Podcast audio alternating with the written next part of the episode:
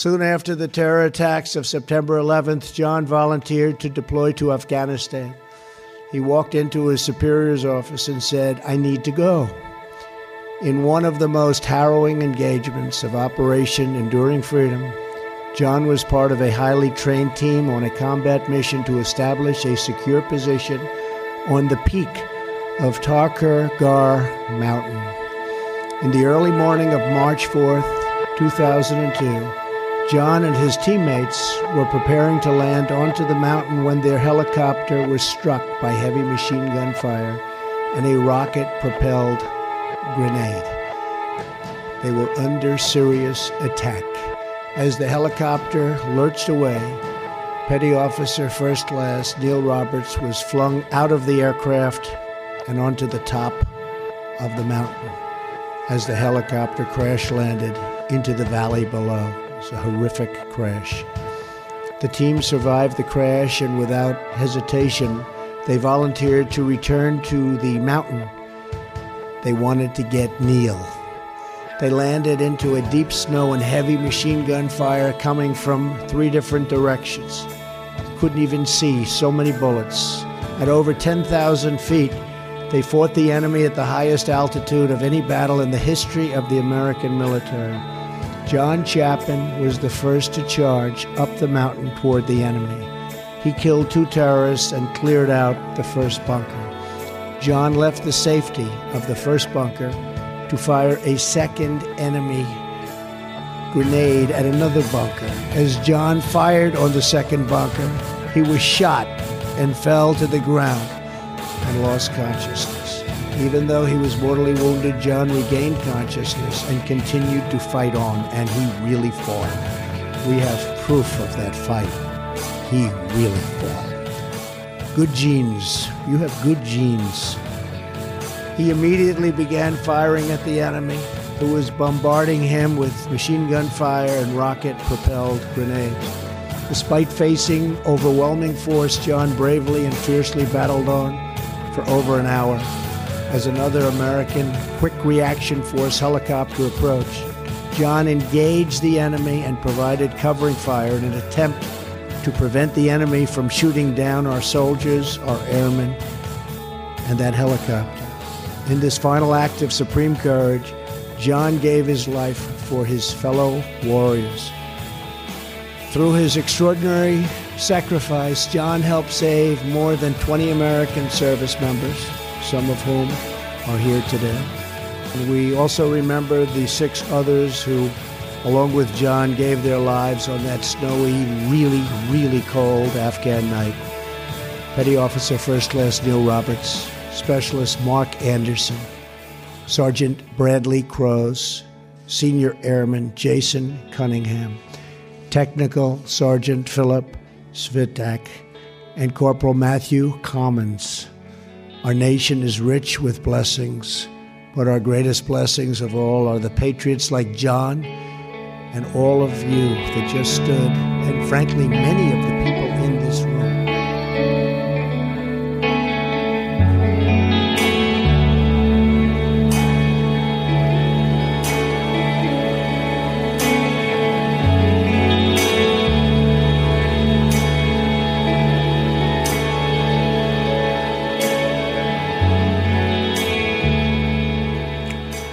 Welcome to the Global Recon Podcast. I'm your host, John Hendricks.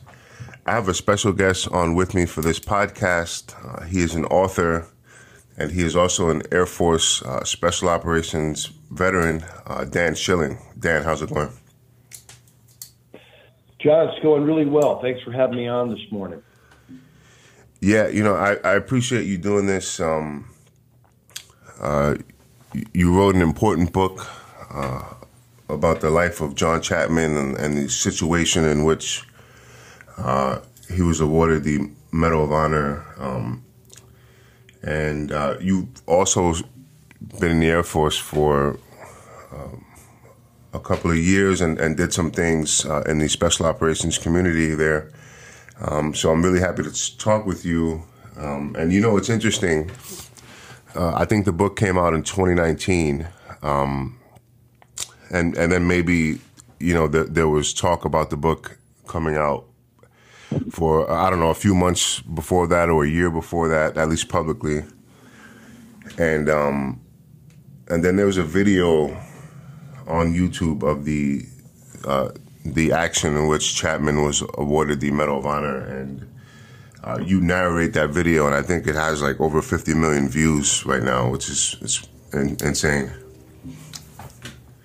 Yeah, it's uh, uh, yeah, I, I made that video um, to support um, the message of getting the book out there. You know, a lot of people go to YouTube. I'm not a big YouTuber, but what I found astounding was, you know, I, I put that video together in a in a weekend, figuring I would post it. I didn't know you had to have your own YouTube channel, so I ended up with a YouTube channel only because I was trying to get this out to the public. But that it's such a powerful video. Yeah. Uh, it's a long video. Minutes and 40 seconds or something. And uh, yeah, people, we've had comments from, I think it was uh, 56 countries, mm-hmm. places you wouldn't even expect, like Pakistan or Afghanistan or Saudi Arabia, uh, Russia, that it just leaves an impact on people. And I, I think it's, so I was really surprised by that. Uh, not that it wasn't a powerful story,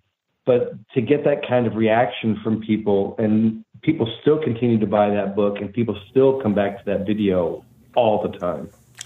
Yeah, I, I mean, I've watched the video at least like five or six times, and um, and you know, it there's a thing on YouTube where people record themselves reacting to a video, and I think yeah, that was another thing I'd never seen before. Yeah. Suddenly we you started to populate. You get a lot of those if your video does well. Yeah, so it's crazy. So like, there's you know, the, your the video itself has like 50 million plus, and then there's so many different people reacting to watching the video, um, and it's it's so interesting because there's people like um, from all different walks of life, like uh, people who are into like hip hop videos, or people who are um, you know like foreign military guys who, who have YouTube channels. So it's just really been a, a fascinating thing to watch.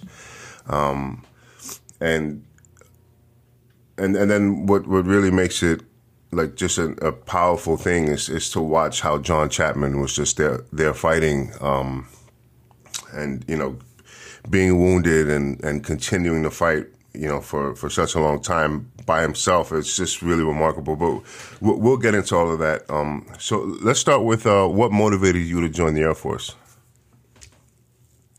Well, I actually, I actually, so I did 31 years in the military, and most of my time was in the Air Force as a as a combat controller or, or a special tactics officer, which is the the officer version of, of, of a CCT. But I actually started in the Army as a paratrooper grunt, and I I didn't really have plans to join the military. My, my, you know, my my parents had both been in the Second World War. My mom was a nurse. My dad had been in the Pacific Theater, and my uncles had all been in the war. In fact, my one uncle had landed on D-Day, got shot on the beach at Omaha, and then um, went back wounded severely. Went back to the front uh, right before the Battle of the Bulge and was was killed in action there. So I grew up with a lot of oh wow with a lot of that. You know that and John Wayne movies and, and Lee Marvin movies and stuff like that. But I didn't really have any plan to join the military. And th- so what got me in though was the girl I was dating at the time reached into my chest, grabbed my still beating heart, ripped it out, and then crushed it. And I was like, hmm, I was looking for something to do, you know? And uh, on a lark, I just bumped into this Army recruiter who told me, we will pay you to jump out of airplanes. Now, it had never occurred to me to jump out of airplanes. And, and if you know anything about me or people have Googled me, you know that I like parachutes a lot. Yeah. And, uh, and, and I just thought, you know what, man, I'm just going to, I was, couldn't go to college. I wasn't ready for that. I just was looking for something to do. And I thought, I'm just going to try this out. And man, once I landed in the military and I realized this is kind of a meritocracy. Like you can, doesn't matter where you come from, what you, what your circumstances were, you, you even have to be an American citizen. It's it's a path to becoming an American. It's this field that's primarily level, and not it's not all equal, of course, but you can you can find your way and make your way. And once I landed there, I realized this is a good spot for me. And then I found my way into combat control, and and uh, and a special operations community that I really, really, really understood um, its uniqueness, and I I never looked back. Yeah, from there, you know, I went back and forth to different jobs. I actually got out of the military one time, but man, it never left me. And for 31 years, that was that was kind of my identity. It's not anymore, but it was for a long time. Uh, so when you say you were doing different jobs, those were different jobs within the CCT community, or? Well, yeah, you know, there's because combat control is the Air Force's version of, of a SEAL or a Green Beret, right? It's it's it's their ground force, uh, and it has a very unique capability that the others really don't, an, expertise. But but the but the foundations are the same. You know, jumping out of planes, diving, the other infiltration methods, how to move in a small team, how to how to fight in a small team, how to communicate, all those things that you learn how to do. And um, yeah, so for me, that was, um, you know, you find your way into the white special operations community, which is where combat control is. And that's what I did for a few years. And then you have this, depending on where you are, if you're a Green Beret, you go to Delta Force. If you're a SEAL on a regular vanilla SEAL team, then you try out for SEAL Team 6. Those are both the preeminent units of those special operations communities for the Army and Navy. And the Air Force, it's a unit called the 24th Special Tactics Squadron, which is not even classified. Uh, its missions are, but the unit itself is, which is different from Delta Force and SEAL Team 6, which technically are even classified. You're not even supposed to know they exist. But um, that's where you go if you want to get into Black Ops. And so I went there. Uh, but at one point, after a while, after I think 10 years, maybe almost 11 years, uh, I got out of the military completely and and was trying to figure some things out, but didn't only did that for a short time and found my way back in Army Special Forces for a half a dozen years before coming back into the Air Force and you know and doing the things I did in the latter half of my career, which most of which are highly classified. But so I sort of it was not really a line. It's not a, a, a line you could follow on a graph. My career it was really more of a I just went here and went there and followed the things that I found either interesting or challenging, and that's just kind of defined my my, my path. Okay, so that's interesting. So when you say you went to Army Special Forces, you were a Green Beret, or you were just working with them? No, so I didn't go to the Q course. Uh, when I, I, got out of the military, I came back to Utah, um, was going to college, and I got into the Guard uh, SF unit, which is a 19th group. Oh, okay. So I was doing that as a side gig, but I had a lot of Halo experience back then. This is in the in the 90s still, and before the war, and um, like I really became the Halo subject matter expert for the 19th Special Forces Group, even though I was a staff sergeant. But I'd come out of JSOC and my kind of control time, and I had thousands of jumps, and they didn't have that kind of experience. And a lot of this was just a lot of specialized tactics and techniques and procedures that I brought to that community. Um, but I made it really clear. I'm like, hey, I'm happy to be here, but I'm not looking to go to the Q course. Like I'd already been through the Air Force's version of that, and I wasn't going to carve out another year and a half of my life to go through yet another pipeline. But I mean, everybody was happy. Like I enjoyed it, they enjoyed it. So I I did that for you know a bunch of years, and that's where I ended up getting a commission. And then the war came, and some opportunities uh, came my way that people sought me out to help stand up a special tactics squadron, which is where that's a combat control unit. And so I, I, I, got recruited to go back into the Air Force to stand up a unit, and uh, that's what I, I actually created a unit from scratch and ended up being the first commander of that unit, and um, and that I did that for a while. Then I went back to the black side, which is really what JSOC is, um, and finished out my career doing that by running another uh, special mission unit. And so that was, you know, it's a weird kind of career path because I was Army, Air Force, Army, Air Force. And I've been enlisted and commissioned in the Army, and I've been enlisted and commissioned in the Air Force, all four.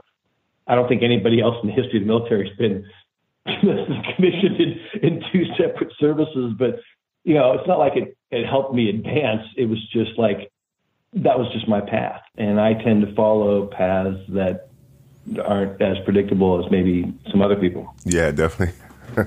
okay, so that's very interesting. Um, So when you when you stood up the squadron on the on the white side, uh, was that just because the, the CCTs were expanding? Yeah, it it, it was, and um, there was some opportunity space there, and there was because um, it was it's a um, it was an Air National Guard unit, so again it was another reserve component, and I got hit up by this two star general who I had no idea who he was, and uh, this I get a call out of the blue. This is right after the Olympics. He's like, "Hey, we want to stand up a special tactics squad, and people keep throwing your name around, and you know, uh, we want to talk to you about that." Now, at the time, I'm a second lieutenant in the Army SF, and I was running the rigger detachment and, and the support detachments for 19th because I wasn't a, I didn't go to the Q course, so I wasn't on an ODA.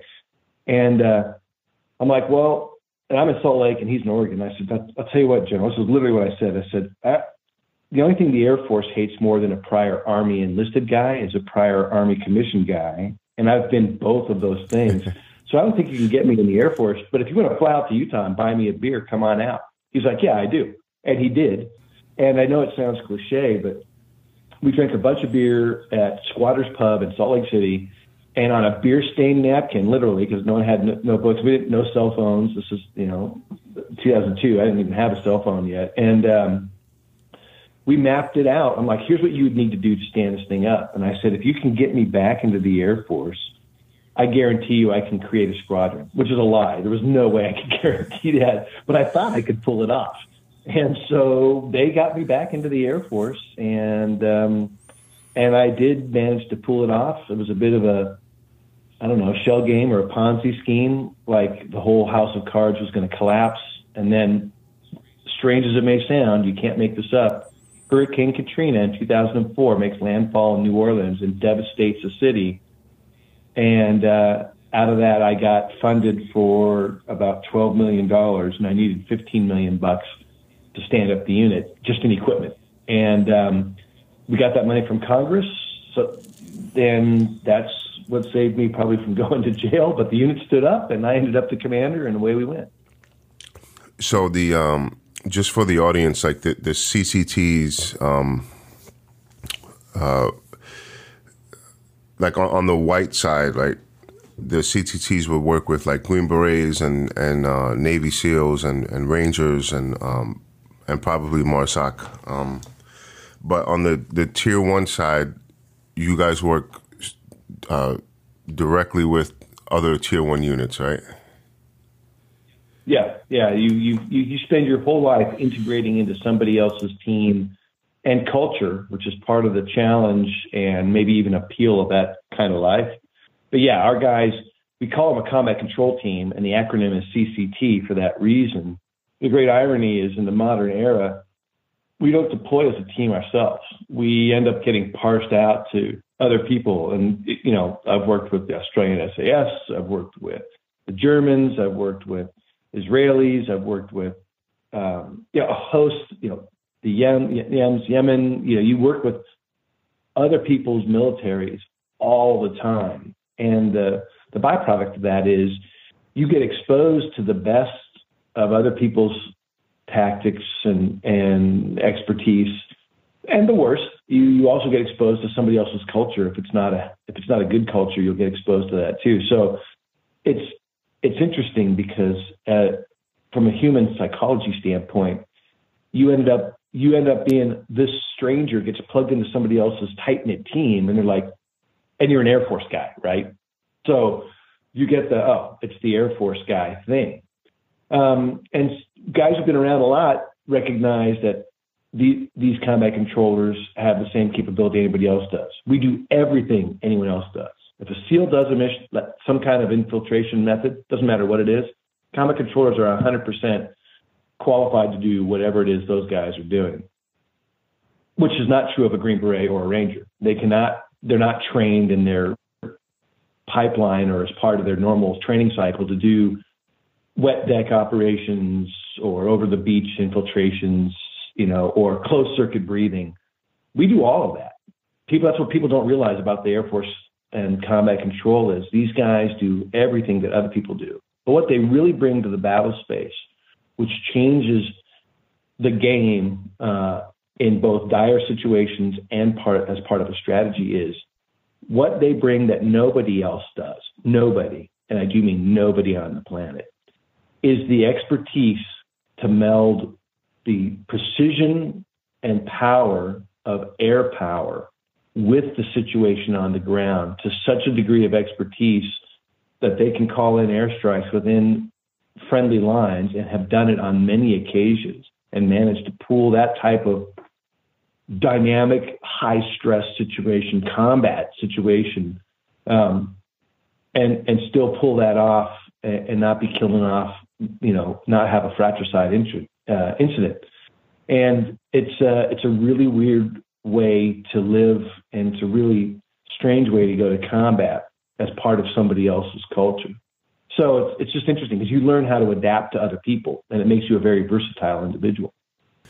Yeah, I remember the the uh, the first time I'd heard of uh, combat controllers was actually reading uh, Tom Greer's book, uh, Kill Bin Laden.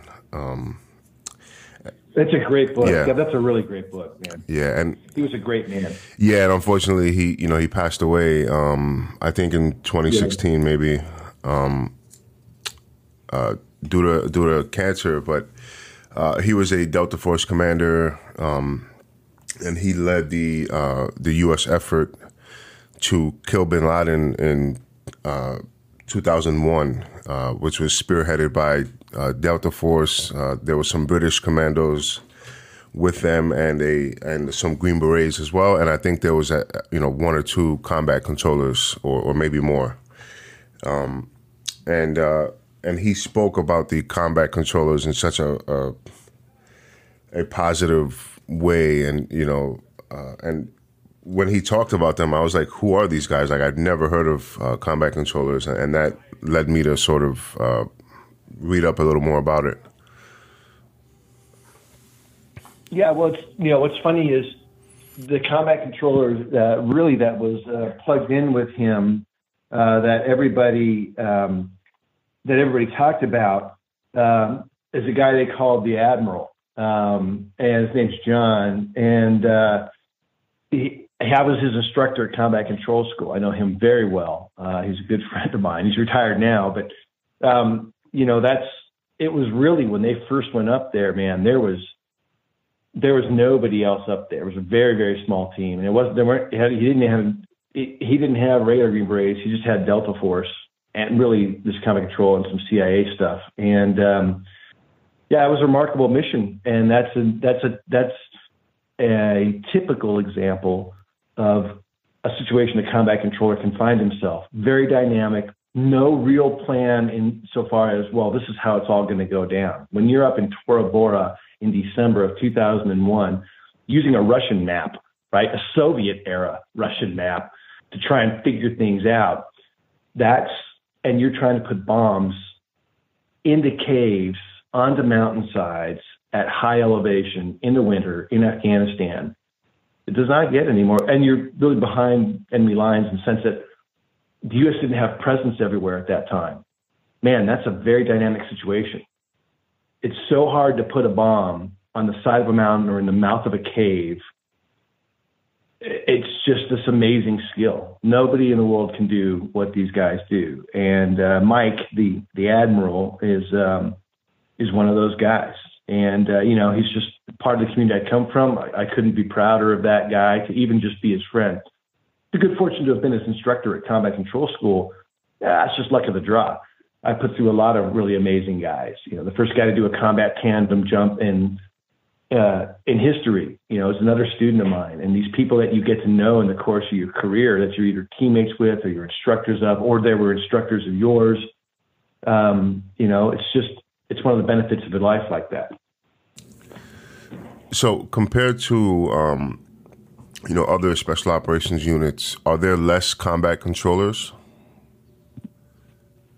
By far margin. There are fewer combat controllers that have ever served in the history of combat control, which predates SEALs and Green Berets, by the way, than there are SEALs walking around today. Mm. They are so few. There's usually just a couple of hundred at any one time.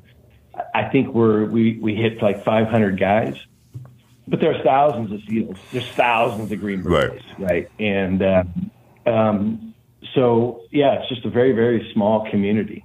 You know, if you're a combat controller, you're going to know every other guy, or you're going to know a guy who knows a guy. I, I realized we had turned a corner because no one ever knew who we were. That people just, even now, today, people have no idea combat controllers exist. It's one of the reasons that I wrote the book Alone at Dawn was to get this out to the public because these guys deserve to be recognized. But, uh, you know, I, I realized we'd turn a corner when I met my first fake combat controller. You know, people meet fake SEALs Yeah. and Green Berets, guys who try to pass them off. Nobody tried to pass themselves off as combat controllers. Like, oh, it wasn't in the public world. It wasn't cool enough because no one knew what they were. And I realized, especially after I met my second one, I'm like, because you know all you have to do is ask one or two questions at the most, and you're going to know this guy was not my controller. And um, I was like, huh, how how funny is that? You know, I guess we've arrived in the public realm, but uh, I still feel like we don't. These guys, I know I was one of them, but as the author of this book and and sort of the unofficial voice of combat control, um, I've you know it's I, still don't know how how well far we've come, but that's kind of my purpose with that book is to honor these guys, and I want Americans to know that the book isn't really like just for military history buffs or special ops buffs. Man, it's for Americans because Americans can should know these guys are out there. Because here's the other thing that makes combat control so different from the other services. When a SEAL platoon's in trouble and they're getting, they need air power and it's got to be precise, or and they're they're being overrun by the enemy or they're severely outnumbered, which really happens. Man, they call for a combat controller because a SEAL might be able to call airstrikes, but he can't do it the way a combat controller would, not with that expertise. So when that a team like that's in trouble, they call for a combat controller. But when a nation like Haiti collapses, they don't call for SEALs or Green Berets.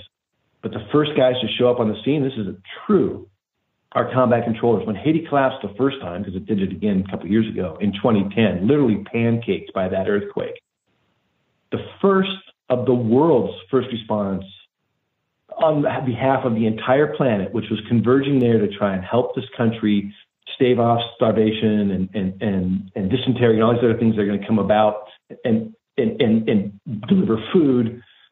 It was done by U.S. Air Force Combat Control. And there wasn't even an officer involved. It was led by a master sergeant named Tony Travis. And that guy had the, the international airport at Port-au-Prince up and running in 28 minutes. This is an international airport. They just landed, took over, and we advertised we can get your international airport up and running in 30 minutes or less. He stepped off the plane, hit a stopwatch, and he established two miles of runway, many miles of taxiways, an airflow plan, and was receiving airplanes in 28 minutes. Wow. No force in the world can do that. And that's this humanitarian aspect. You know, SEALs are not humanitarians. Maybe some of the guys are, whatever, but it's like that's not their mission. Our guys have this unique dual role. They're the most lethal individuals to walk a battlefield in the history of 60,000 years of human warfare. But at the same time, they're out there doing these humanitarian missions, and they do it in like developed countries. Fukushima, when the tsunami hit Japan, and they had a nuclear meltdown, and the, the city is still not safe. The people who arrived on behalf of the planet to open up the airfield to get supplies into Japan and from within Japan wasn't a Japanese force. It was Air Force combat controllers. That's amazing. It's an amazing thing. And, and people need to know about that because this, these guys are the most unique individuals in special ops in so many ways. Not to take anything away from these other communities. Love Green Berets. I spent a half a dozen years in an SF group. Got some great friends there. I've had some great missions with people like that. But you know what? These guys are the most versatile people, man. Yeah, that that tsunami in Japan was pretty bad, you know, and it's it's just it's just interesting you bring it up because I actually watched a video of it like I don't know a month ago, um, like videos from uh, I don't know I guess bu- buildings in Japan uh, where it got hit, and and you just see the wave coming on shore. It was pretty crazy, but okay, so I'm glad you brought up the humanitarian aspect because I, I wanted to ask about that. So the you know in the Air Force Special Operations community, there's the combat controllers and the PJs, the pararescuemen, um, and I know that yeah. they do a lot of you know disaster relief kind of work. Um, so you know, like the PJs are are actually like you know going to rescue people, right? Like they've worked in uh, natural disasters in the U.S., uh, natural disasters elsewhere. Uh, are the CCTs doing rescue work, or they're setting up airfields, in, you know, to bring in the rest of the rescue force? Well, that is rescue work, but you have to remember a PJ is a is a is basically a paramedic, and they're very specialized. They're the world's best at aircraft crashes and recovery and other things like that for for folks in combat, combat search and rescue, CSAR missions, and they're medics. That's what they do. So as part of that, to execute that mission, you are rescuing people. Para rescue, it's even in the name. But for instance, we'll go back to Katrina, and the reason I got $12 million. I deployed guys from a unit that I was standing up who didn't even have equipment yet to New Orleans, and they were on Interstate 10 on the elevated sections, cutting down light poles with quickie saws. They're running all the infiltration, exfiltration, and airlift for these American citizens to rescue them. They're doing it in conjunction with the PJs. PJs you know, there's a there's a there's a there's a there's some overlap and there's some lines of demarcation. The guy who's going to call in the air aircraft and, and have ten aircraft in an air traffic control pattern, because every air every combat controller is a certified Air Force air traffic controller. They go through the entire air traffic control school, like any other air traffic controller in the Air Force. So they're bringing all that capability. So they're running that part of, of the mission. But they're also in the Zodiac going out with the PJs and and picking up people. But once you get there, if somebody's got a medical problem, the PJ is the guy who's going to take care of that.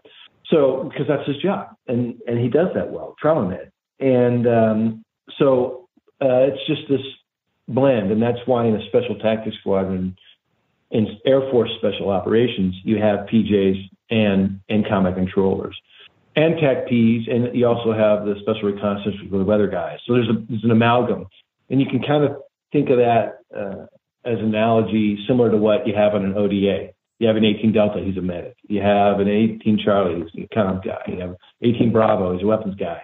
So you got all these different kinds of flavors of humans that do different components of a mission. Um, but anyway, that's uh, you know, combat control has its its portion of that, and um, it's the air power, and that's really what you know that's that's what makes it so powerful. I'll tell you one one more anecdote. A guy named Will Markham, uh, another really dear friend of mine, in 9/11, the first ODA, Special Forces Green Berets, to go into Afghanistan. The first two teams, one team had combat controllers and one did not.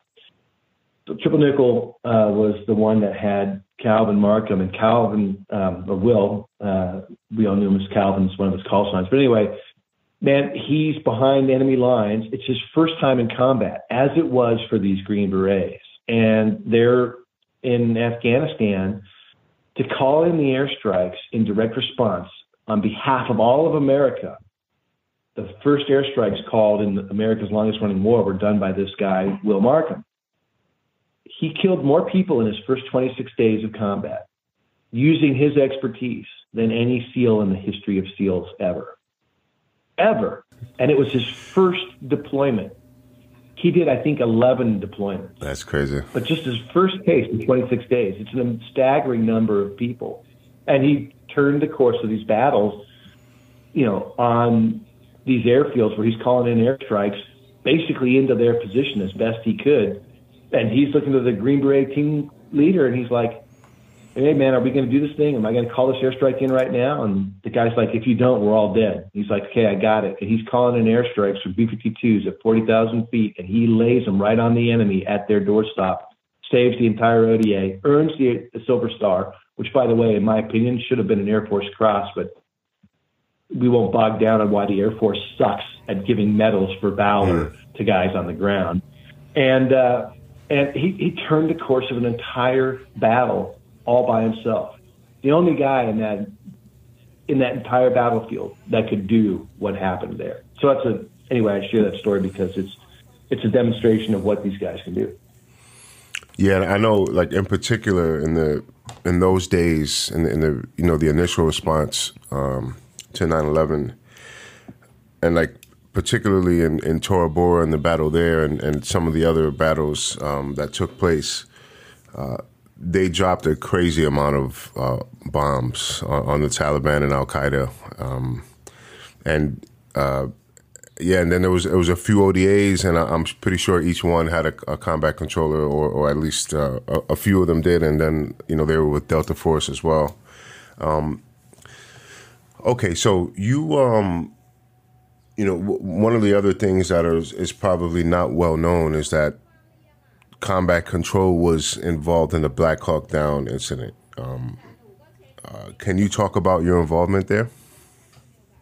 Yeah, absolutely. I mean, there's there's books been written about it and movies, and and I actually wrote a book with one of my Ranger uh, teammate buddies, Matt Eversman, and um, to chronicle our our experiences there. But yeah, there was, you know, what you really had, there was two real real ground elements involved in what was happening in Somalia, and there was four major units that were really involved. So you have the Rangers who were doing blocking positions and, and, and support of Delta, which were doing the surgical strikes, which really capture missions uh, of the Somali National Alliance militiamen that we were targeting on behalf of the United Nations.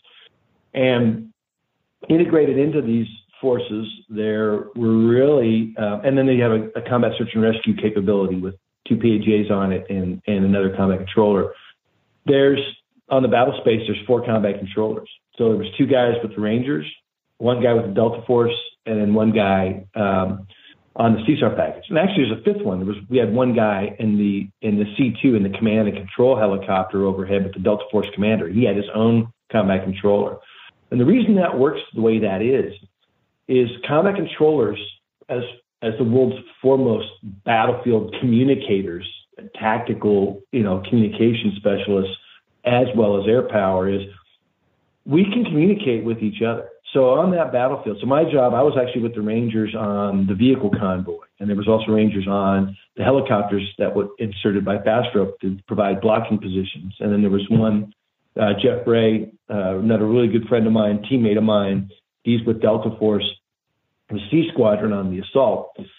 Like when everybody hits the ground and people are doing what they're doing, the Rangers are blocking off the enemy, not letting anybody out of the cordon, and keeping more enemy forces from coming in and Delta Force is taking down the building, and the Ranger vehicles and the convoy for extraction are coming up. We're we all can talk to each other. Uh, we're not only are we listening to like the helicopter nets and the command and control nets and the inter teams for Delta and the Rangers. We're also talking to amongst ourselves, and we make decisions amongst ourselves about how to allocate air power and how to communicate and all the things that matter to us. What's really ironic about that is the Rangers and the Delta Force guys, and even Task Force 160, the world's best helicopter pilots, who we were fortunate enough to have with us, they have no idea we're doing all this other stuff behind the scenes. They just think we just do what we do.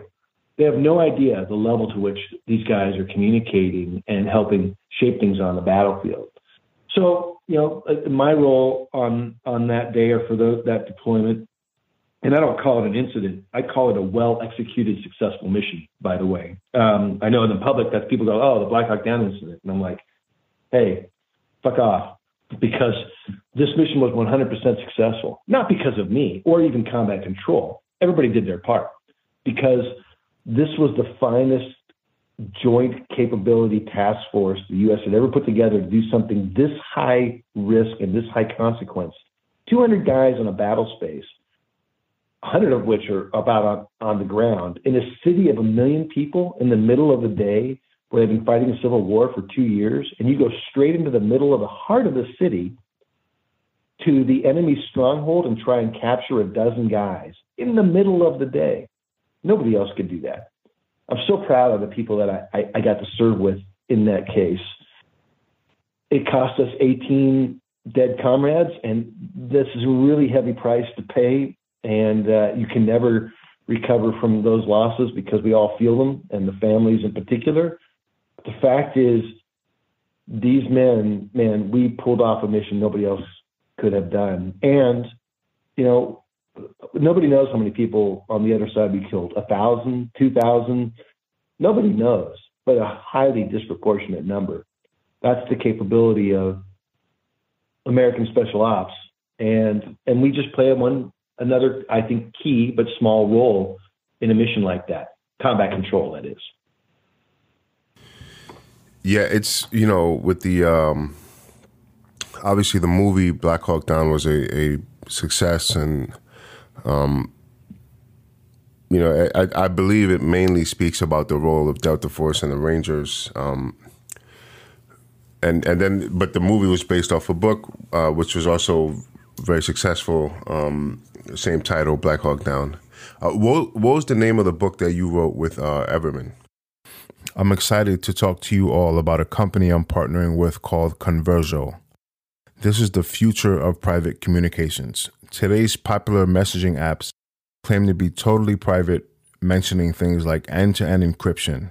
What they don't tell you is how much data they actually collect from you.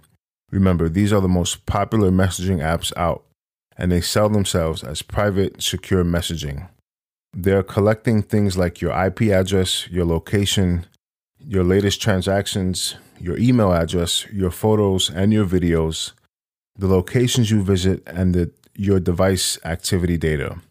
With Converso, there are three core principles of privacy end to end encryption, no storage of messages on the server, and no user or metadata is collected. One of the amazing features that Converso has is the sensors off feature. This deactivates your phone's camera and microphone. Another great feature is the Screenshot Protect. When enabled, completely deactivates the ability of either users to take a screenshot. What we're going for is completely untraceable communication. So if you want a chance to chat with me, we can chat on the Converso app. You can send me a message at 1555 860 1584.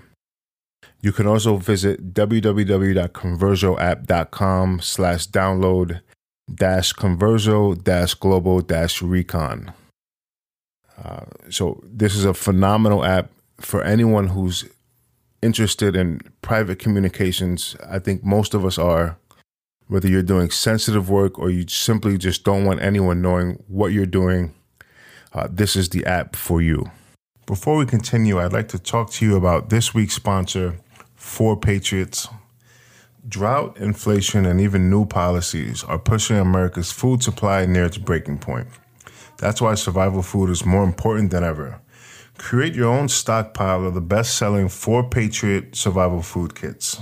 It's not ordinary food. We're talking good for 25 years survival food. Handpicked right in a family owned facility in the USA and giving jobs to over 200 Americans. The kits are compact, sturdy, water resistant, and stack easily.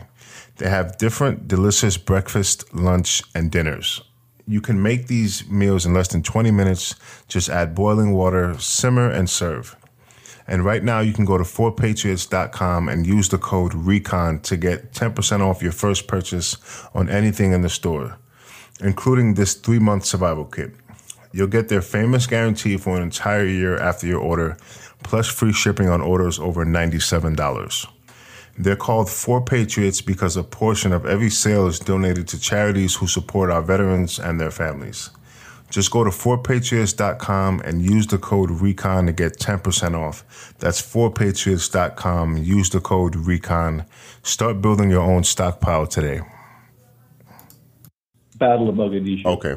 And it really, it's just it's on the heels of Mark Bowden's Black Hawk Down, which is really the definitive chronicle and history of, of what happened there. And what's funny is you and I would not be talking had Mark Bowden not written that book. And I helped Mark with the book uh, to a pretty significant extent um, with a number of things. Um, it's his book, don't be wrong, I didn't write stuff, but but I, I was out of the military at the time. I was out of JSOC, and back then I was more comfortable in talking about what we had done because it's hard to get information out of Delta Force, especially back then.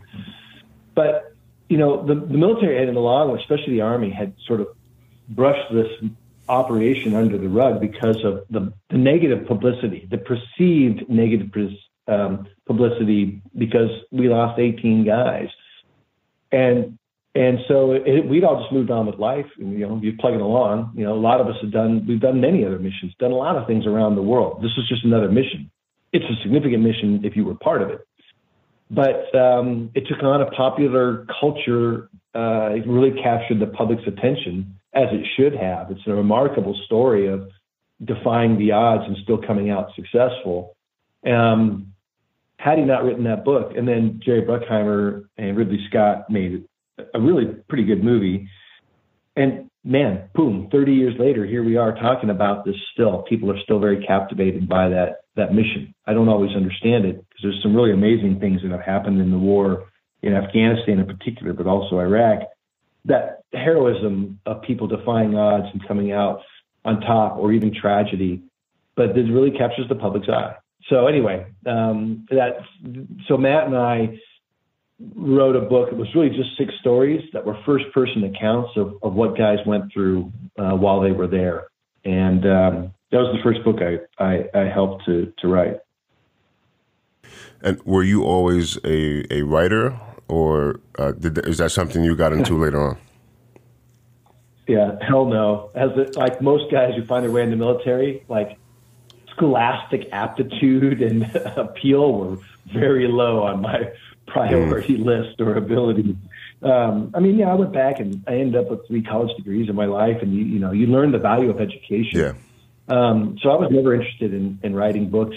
Um, it wasn't until I became like a part of history, you know, somebody it was in Black Hawk Down, you realize suddenly that, holy shit, I'm part of this thing that people think is historic, and to me, it's a personal experience. It's something I share with my teammates, and I realized the power of stories really on the heels of that. And uh, so I, I started with a magazine article, and then Matt came to me and said, "Hey, listen, I, I've been approached, and I really want you to help because I know you can, you can, you're, you can write." And um, so we we jumped on that, I guess, grenade together.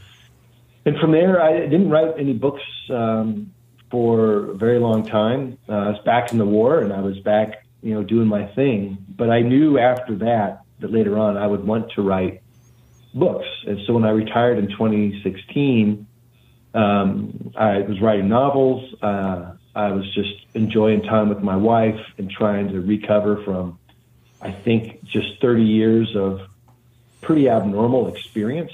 Um, and uh, books just became another way to have an impact on people that was positive and um, and it it's a miserable way to make a living. I don't recommend it to anybody, but uh, if you can do it, there's um, I, I think it does a lot of things for you as an individual too. And I just I believe in books. Know, book, a book saved my life. Mm. That's not hyperbole, man. The book that saved my life, and you know, movies. You can say what you want about a movie. You can come out of a very powerful and moving movie. Doesn't matter if it's Black Hawk Down or Out of Africa or God forbid it's a Marvel movie because I think those are just ridiculous yeah. because the characters are all bullshit. but you know, people come out of a movie and go, "Wow, that was a really great movie." I've never heard anybody say that movie changed my life or that movie saved my life. Yeah. But I know many people who have been impacted by books, and that's why I sort of dedicated my life to to reaching other people and writing books. Yeah, no, books are definitely um, you know, a step above movies um, for sure. Um, okay, so then, so you retired officially in 2016. Yeah. Okay, so then you spent years, you know, fighting the wars in uh, Afghanistan, Iraq. Then. Um, yeah, I was actually at the time, uh, especially the latter half. I mean, I, we've all been to Afghanistan, but uh, I, and because of the nature of of my expertise and the kind of work that I had done, I ended up doing places, working in places that were predominantly where we were doing things that were not uh, as visible as Afghanistan mm, okay. and Iraq. And, and, some other things like, you know, I, I worked a lot in Thailand and Bangladesh of all places and Vietnam, you know, but um, so you just, it's just it's a weird it's a weird thing when you get into certain circles you just find yourself doing things that are different I think some of the most interesting things I've done in the military had nothing to do with carrying a gun. Yeah. And even in special ops, if you're really doing certain things, you know, people think special ops are like, oh, guys jumping out of an airplane with a gun. I'm like, yeah, okay, uh, sometimes. But really, special operations is designed to do something unique that has a disproportionate impact or a high value or it's a very sensitive situation and we need a delicate touch. Well, delicate touches don't involve guns, man. So this this just this whole other world I really can't talk about that allows you to do things that I think also contribute to American foreign policy, but also the betterment of the world through special ops. And again, no guns involved. I'm a very peaceful person. Yeah, I've I uh, have killed people, but uh, I'm not particularly proud of that because I'm not proud of that at all. Um, it's one of the things that I struggled with. Some guys do, some guys don't, and Buddhism is a you know was part of my solution. and even that, I really encountered Buddhism when I was doing special ops and working in other countries, and I realized, man, here's a philosophy that I can really make sense to me. I can get behind this, and um, it led me down a different path.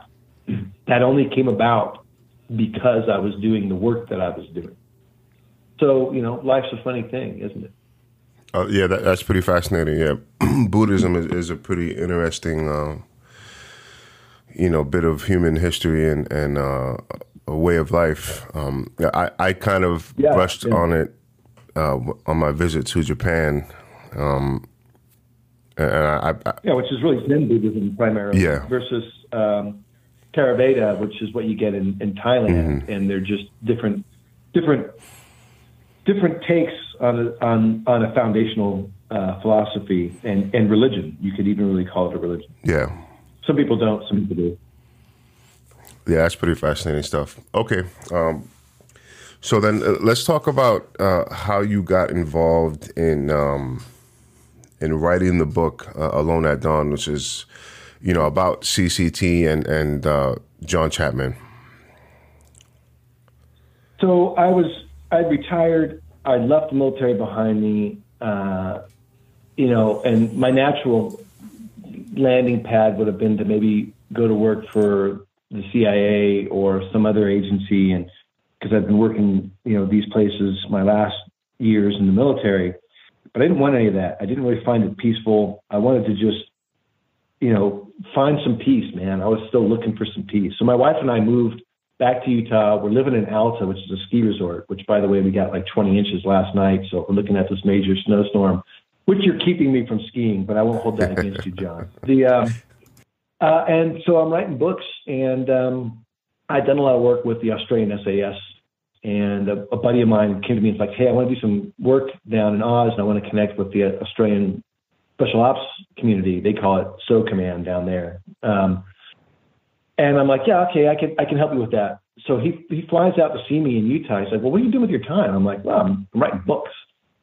And um, he knew John's sister, who I eventually took on as my co-author, and he's like, she's been trying to write this book for years. You got to help her. And I'm like, well, I'm not. He's like, why don't you help her write the book? I'm like, ah, I'm not interested in doing that. But I, I don't want to. I'm going to leave like my military behind. Like I, I'm happy to talk to her, but I'm, I'm not going to jump onto this project.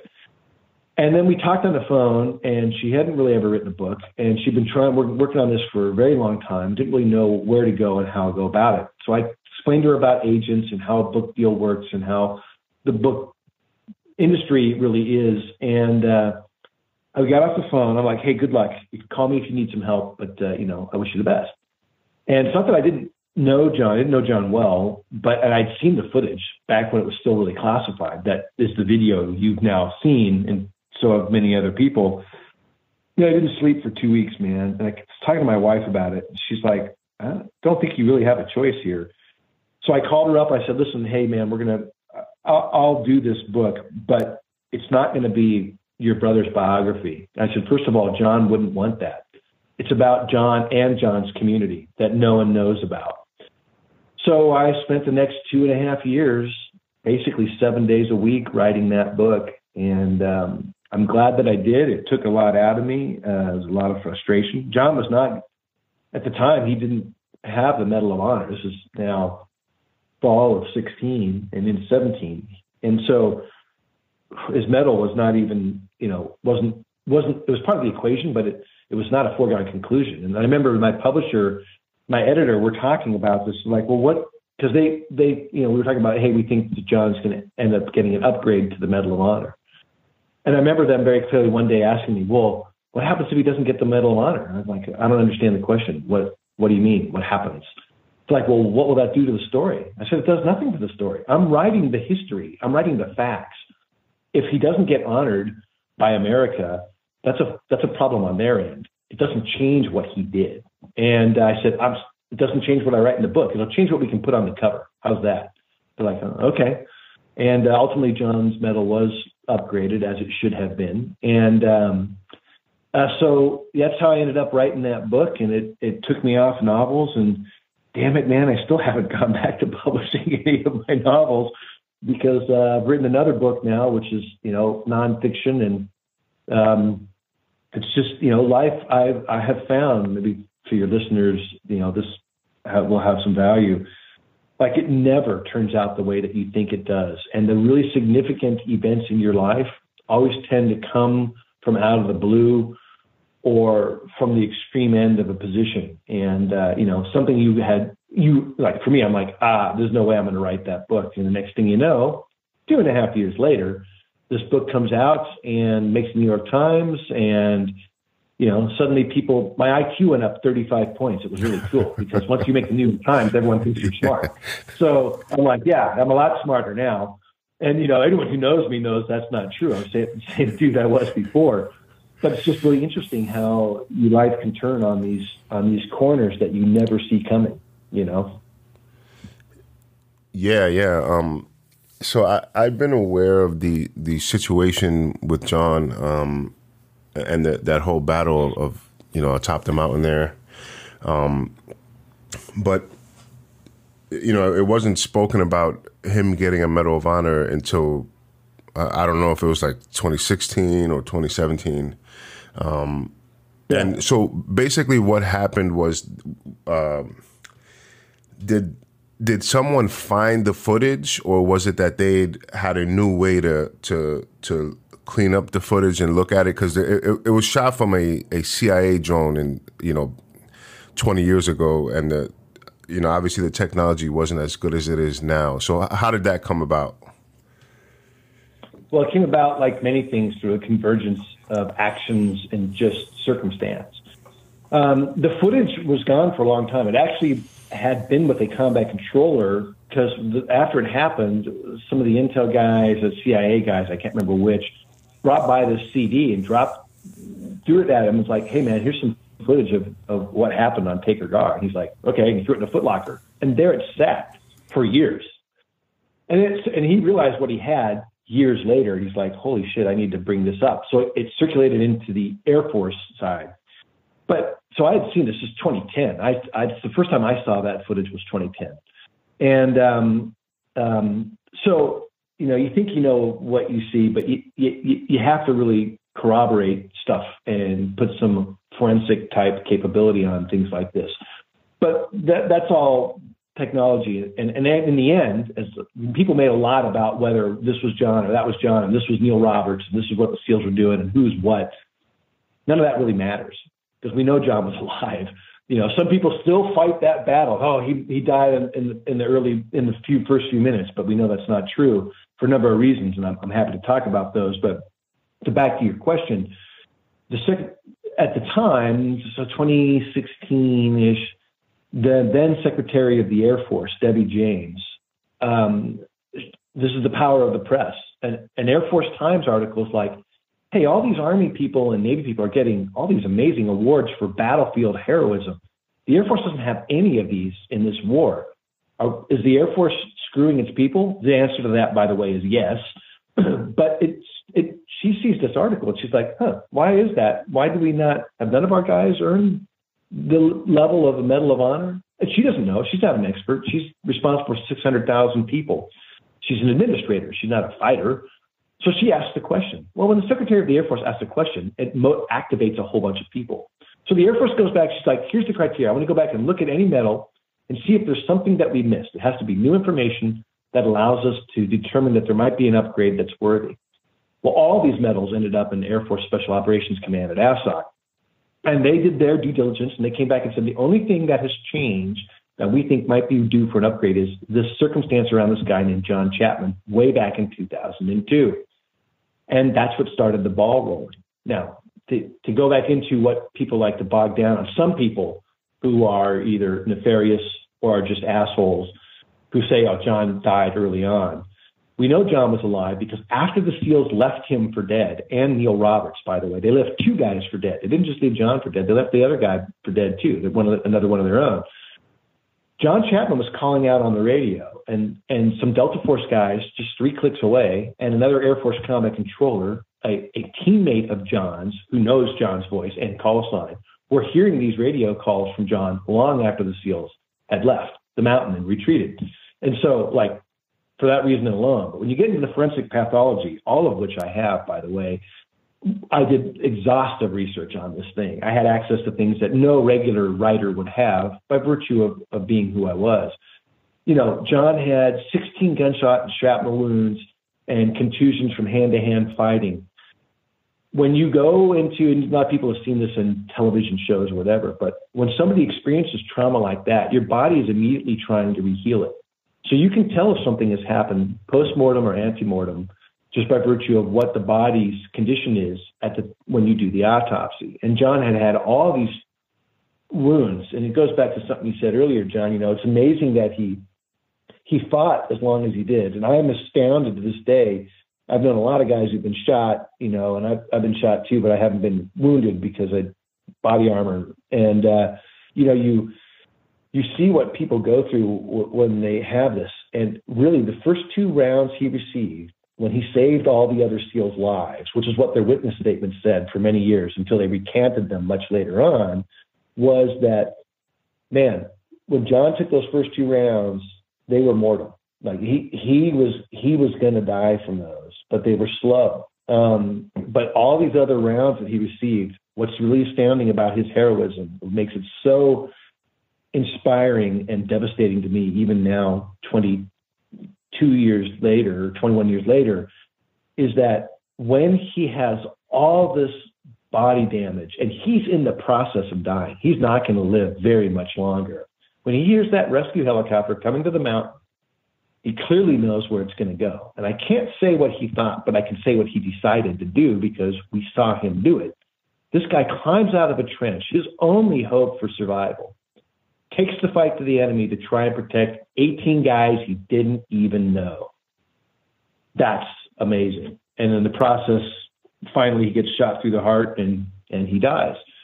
And but he, he helps protect this helicopter from keeping the these Al Qaeda forces from putting in a heavy PKM machine gun in position or moving RPGs up to where they could get you know rounds onto this helicopter. And yeah, the helicopter got shot down and crashed on the summit, thanks to the amazing piloting skills of the, the 160th pilot. But in fact, the guy who saved all those people was John Chapman. And that's, that's, just, it's amazing. So, um, that's the story, man. Yeah, it, it really is incredible. And, and for anyone listening who hasn't uh, watched the video, you really should. It's on YouTube. Uh, if you just type in John Chapman Medal of Honor, it, will probably be at the top of the search results. Um, and Dan narrates the video, uh, explaining you know what happened step by step, and it's really, I mean, a lot of people died, and John Chapman, he, you know, he died, but uh, it's something like we've never seen before on video. Like it, it's really something that like you would think is only happens in a movie, like a Rambo movie or something, but it's really insane, and um. Uh, you know, people are people online are, are like pretty funny. Um, in, comments and stuff like that. And and one of the the funniest comments I've seen, uh, uh, and, and, it's not a funny situation, but uh, someone wrote on the video that John Chapman wasn't stuck on the mountain with these uh, Al Qaeda fighters; they were stuck on the mountain with him. And that's a good. Comment. Yeah, it, was great. I, have uh, never seen. You know, it's funny I don't read book reviews. I don't read critiques. I have never read a comment about that video. You know, people, uh, we get requests. I know because my, my assistant goes through that. She'll, she'll look at stuff. Um, there's a lot of requests like, hey, make more videos. I'm like, well, I didn't really have a plan to make this video. Like, you know, I, I did it because I, I felt it was the right thing to do to support the book. Since then, I've, I've made two other videos about combat control that I felt were appropriate. But, um, you know, I don't, I don't ever read the comments, but I, I know we get a lot of them. And, um, uh, but I've never responded to a single one, either positive or negative, because I, will tell you, this is one of the things I've learned in my life at this stage is that um, you're not going to make everybody happy. Yeah. And I, you do the best that you can um, when you're on any project. At least I do. You know, I wanted to make the most powerful video about John that I could. I wanted to write the most powerful book that I could. And if you're listening to this and you watch the video and you're really moved by that, you should pick up the book yeah. because you will learn so much more and um, and that's my my purpose as an author is to do that. And I, I, you know, that's that's the best you can do in your life is just try to have that that positive impact on people. And um, man, it resonates still. So uh, I'm I'm very proud of that. But people who don't like it, there's nothing you can do. Once you write something, it's already out there, and people have a right to judge it. People can say your writing sucks. I, there's a lot of people I'm sure who don't like my writing, and all right, fair enough. You have a right to tell me my writing sucks. Yeah. Okay, uh, can we talk about uh, a little bit about the the circumstances that led up to uh, this battle and and and why they were um, on the mountaintop there? Yeah, you know, and, and, it goes back to one of the things that that I realized I, I ended up needing. One of the reasons I felt I had to write this book. I knew the other people involved. I knew some of the SEALs. I knew uh, Delta Force guys. I knew the Delta Force commander. Um, I knew the other combat controllers, obviously. And, uh, you know, at the time, there was a guy named Pete Blaber. Yeah. Uh, I respect him a lot. I consider him a friend. And a lot of people in your space will probably know Pete. Um, but, um, and he can be a polarizing figure. People either love him or hate him. And I, I'm, I'm in the former category. But he was running things behind enemy lines there, and he was doing a damn good job. And but it was he was chafing against the staff, which is always the problem in any community, and um, the middle management people at JSOC and whatever you. And he was running these operations, and he was doing a good job. He knew how to prep things. He was thinking about it the right way, and what really led to the convergence of SEAL Team Six with John Chapman on top of this mountain was the leaders of SEAL Team Six at the time were like, "Hey, man, this is a pretty good opportunity. We need to get in on this." And so they're trying to force guys into this equation. Three SEAL teams went in behind enemy lines um, on, for prior to Operation Anaconda, and and the, that's the backdrop for this whole history was the the, the U.S. was going to do this hammer and anvil type thing that the conventional army was going to force the Taliban and Al Qaeda up against these foothills and then pound them with their power and they would all give up and which is never going to happen because that's not how those people think and behind the lines part of the campaign plan was hey jsoc and the special operations community and at the time it was just delta force would be calling in airstrikes by the way those airstrikes are being called in by the combat controllers attached to those guys not by say delta force itself but anyway that's the backdrop. And John's mission was just another one of these missions that was sort of rushed into the battlefield against the advice of the commander on the scene, Pete Blaber. And they there's some politicking that always happens, and they're like, "Hey, we're going to replace Pete. and We're going to put a Navy SEAL in charge of what we're going to try and do down there." And I don't want to even bog down on all that shit.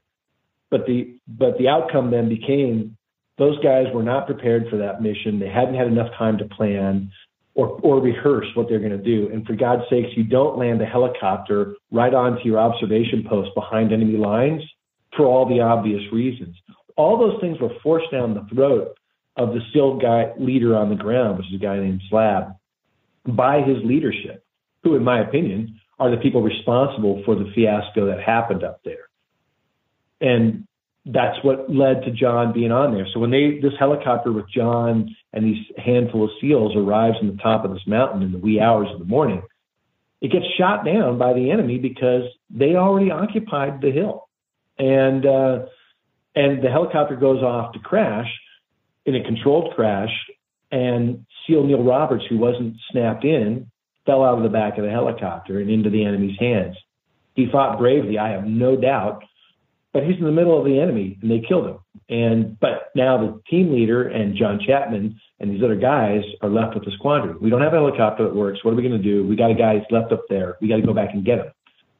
And that's what they went to do. And that's what led to what you've seen in the video. Um, when they landed on the helicopter on the um, just below the summit again, man, they're walking into a hornet's nest because they were all the enemy was already converging because the Americans came and they left one of their guys here and we've killed him, we know they're going to come back because that's what Americans do. It's a predictable thing about us and it's a good thing.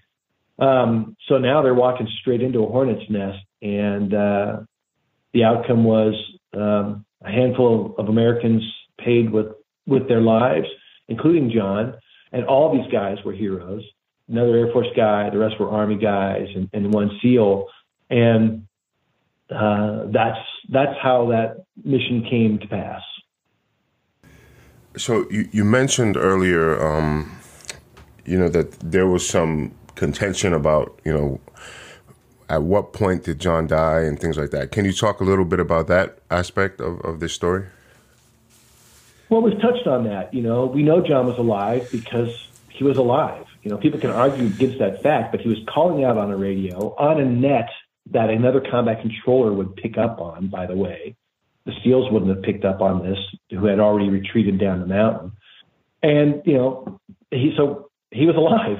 Still, we could argue whether he was or not, and we could also argue whether the sun came up in the east that morning. All of the facts are the facts.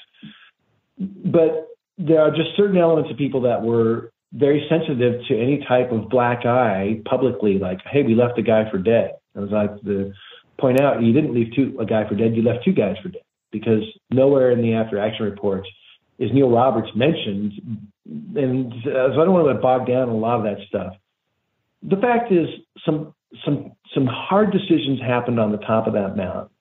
The SEAL team leader at the time was doing the best that he could, and so was everybody else, including John, including Neil Roberts, the guy who fell out of the helicopter. And bad shit happens in combat what would have made the whole situation better was just say, yeah, man, this was unfortunate. This is what happened. And we thought John was dead. And so we, and we thought Neil was dead. So we retreated. You just say what happened. And that's what I do in the book. I'm like, well, this is, this is clearly what happened. I'm not, no one's guilty of a crime. It's just that that's what happened. But there were some leaders at SEAL Team 6 who did not want to admit this fact and didn't want a public black eye. And so you got some resistance and it was really unfortunate. So I'm not really interested in bogging down in a lot of that. But in the end, John earned it. John was recognized with the medal he did earn, and to me, that's all that matters, man. And um, to be able to contribute to his legacy, uh, it's it's an honor for me, and I'm very humbled to have been the guy who ended up doing that. Really. So uh, when the video ends, uh, you know, it ends with you, you know, describing that uh, you know, John was shot through the heart and he uh, he died.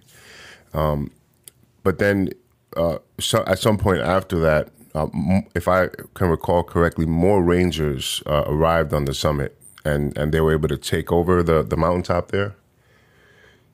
Yeah, well, that's that's the helicopter that he was defending. It had a it had a quick reaction force populated by and led by a, a ranger um, there was another. They had an integrated uh, Air Force TACP with them, and then there was uh, two PJs. Uh, Keary Miller, who's a friend of mine, and uh, another guy named Jason Cunningham, who was killed in action, and a combat controller named Gabe Brown, who was the guy who really saved the day up at the top of that mountain because, again, he's calling in airstrikes right against their position using fast movers because now the sun has already been up uh, and so the AC-130 gunship that had been overhead has departed, mostly because it ran out of fuel. They stayed until well after sunlight. DJ Turner, the pilot of that plane, was just, and that whole 14-man crew are heroes in my opinion because they basically were refusing orders, pretending the radio was fucked up, whatever, to return to base. They're like the base commands chains, like you need to get your plane out of there because AC-130 gunships don't fly in the sunlight. And they stayed until they ran out of out of fuel but Gabe, you know, that's that whole package that John protected. And so they brought about the the maneuver force firepower of a Ranger platoon minus, and what they really brought with them was the coordinated uh, massive amount of air power that you can provide having one combat controller in the mix. And Gabe earned a silver star on top of that mountain as well. And um, so that's so the Rangers then ultimately, you know, get reinforced, take the hill, and um, and and it concludes the battle. But you know, when John got shot, the the fatal round that killed him came from the back. So he was looking, you know, in every direction, and um, uh, you know, again, that's how we know John didn't die when some people like to maintain he died with the two rounds that hit him in the chest because the round, the bullet that killed him, hit him in the back and uh, went through his, you know, exploded his aorta, his blood pressure dropped to zero, and, and he expired on the battlefield. But it's an amazing testament to just the human spirit that John just exemplifies that he I can't even imagine the amount of you know one or two gunshot wounds is so the damage it does to your body and the tissue damage around where that those bullets hit. Anyone who's been in combat who's seen this or experienced it knows just how devastating a single round to a to a limb or, or, or part of your body is man he's been shot and, and shrapnel wounds, but shot at least nine times. I forget the number now. Maybe it's in the book. I've, I've got all that stuff. It's been a while, and I don't concentrate on this, but like nine times, man. Until so, remove the one that killed him, eight bullet holes, and he was still functioning. Okay, that's that's that's like a, a ridiculousness of Hollywood movie. Yeah. Because in real life, people be like, yeah, no way that guy could survive. And even now, I I have no idea how John had the tenacity, the perseverance, the dedication, and just the courage to do what he did, knowing that if I climb out of this little ditch that I've been defending for 45 minutes on my own, uh, he had to know he was going to die, or he probably maybe even knew he was dying. I don't know. No one knows. No one will ever know. But um, but anyway, he did it, and he saved those lives, and and uh, he will forever remain, I think, one of America's great heroes. Yeah, and you know, anyone who is familiar with history and military history in particular, um, you know, there are stories of Medal of Honor recipients from World War One, World War Two, uh, the Korean War, Vietnam, and um, you hear these stories of just remarkable bravery and and in many instances or, or most where uh, guys are awarded the Medal of Honor, they they end up dying in that action, and um, you know, you, you hear these stories of just crazy uh, heroism. You know, guys are charging enemy positions. They they kill a bunch of the enemy. They survive. They save their team, and then eventually they they die. And, and um, to be able to to to witness uh, something like that is it's just truly remarkable. Um, uh, so yeah, it was it's a, it was such a you know unfortunate that John died, but uh, remarkable that we're able to see that, uh, you know, see what he did and see the dedication, uh, you know, of some of these men in, in combat. Um, so yeah, so I, I highly recommend uh, the audience to get uh, Dan's book, Alone at Dawn, about the you know some of the history of the combat controllers and John's story in, in, in great detail. Um, I actually have a, a, a, audio copy of it, so I've been listening to it, uh, and that's also a, a, great way to consume it. Um, okay, so then you've also written uh, a book about uh, awareness. Can we talk about that a little bit? Yeah, absolutely. I've got a, I got about another ten minutes, and I apologize. I've got another obligation sure. on, on the heels of this one. But you know, for me, you know, where do you go after a book like that? I haven't published any of the novels I've written um, for a number of reasons. Mostly, it's just my agent and strategy, and I'm playing a long game. I'm not in a rush. But uh, you know, I wrote a book on how not to be targeted by criminals, and it's not self-defense book, man. I, a lot of this is it's a philosophical approach to how do you avoid having to use martial arts or a gun or, a, or, or an edged weapon or mace to defend yourself because that's really where that's where you can make the difference. Because when you're in a if you're confronted by a criminal, the difference between positive outcome and negative outcome is very narrow margin, man. Uh, and so, especially if you're not a trained expert, which is what the vast majority of people are. And it became my way of trying to like give back to society and write a book on how to develop situational awareness and how to learn to reconnect with your intuition in order to understand, you know, how not to become the target or a victim of a crime. And uh, it's based all on really situational awareness and intuition. And uh, I, I found it a very satisfying book. It was another book my agent forced me to write, which was the same thing that happened to Alone at Dawn, because he's the one who said, too, stop what you're writing on novels. You need to write this book about John Chapman and these guys because I think that's going to be a very powerful book. He did the same thing with this book. He's like, you need to write a book on personal safety. I'm like, ah, man, I don't want to write a book on personal safety. And I was racing down in Baja, Mexico for the Baja 1000, and our race truck got stolen while we were 600 meters away. I, I watched it wow. happen. I was like, son of a, son of a, you know, it's one of those things where you're really pissed off. And uh, I realized I can't believe we let that happen because the fault was mine. And part of my approach to personal safety is, hey, you know, hotels, airports, your your police department, like a lot of people have responsibility for your personal public safety as well. But at the end of the day, you you can't delegate your own personal safety. You have to be responsible for yourself. And here's a way to go about that. And you don't have to be James Bond. You don't have to be Bruce Lee. You just have to be aware. And so, yeah, that's. Um, I spent another, you know, a couple years writing that book, and it came out. And uh, if you go to my website, you can, you know, danschillingbooks.com. It, it, it populates pretty quick. Uh, if you're looking for me, I'm, I'm easy to find on the internet which also always stuns me, by the way, because who am I? I'm just another dude. But um, like I, I, encourage people to go there because I, I really believe in this book.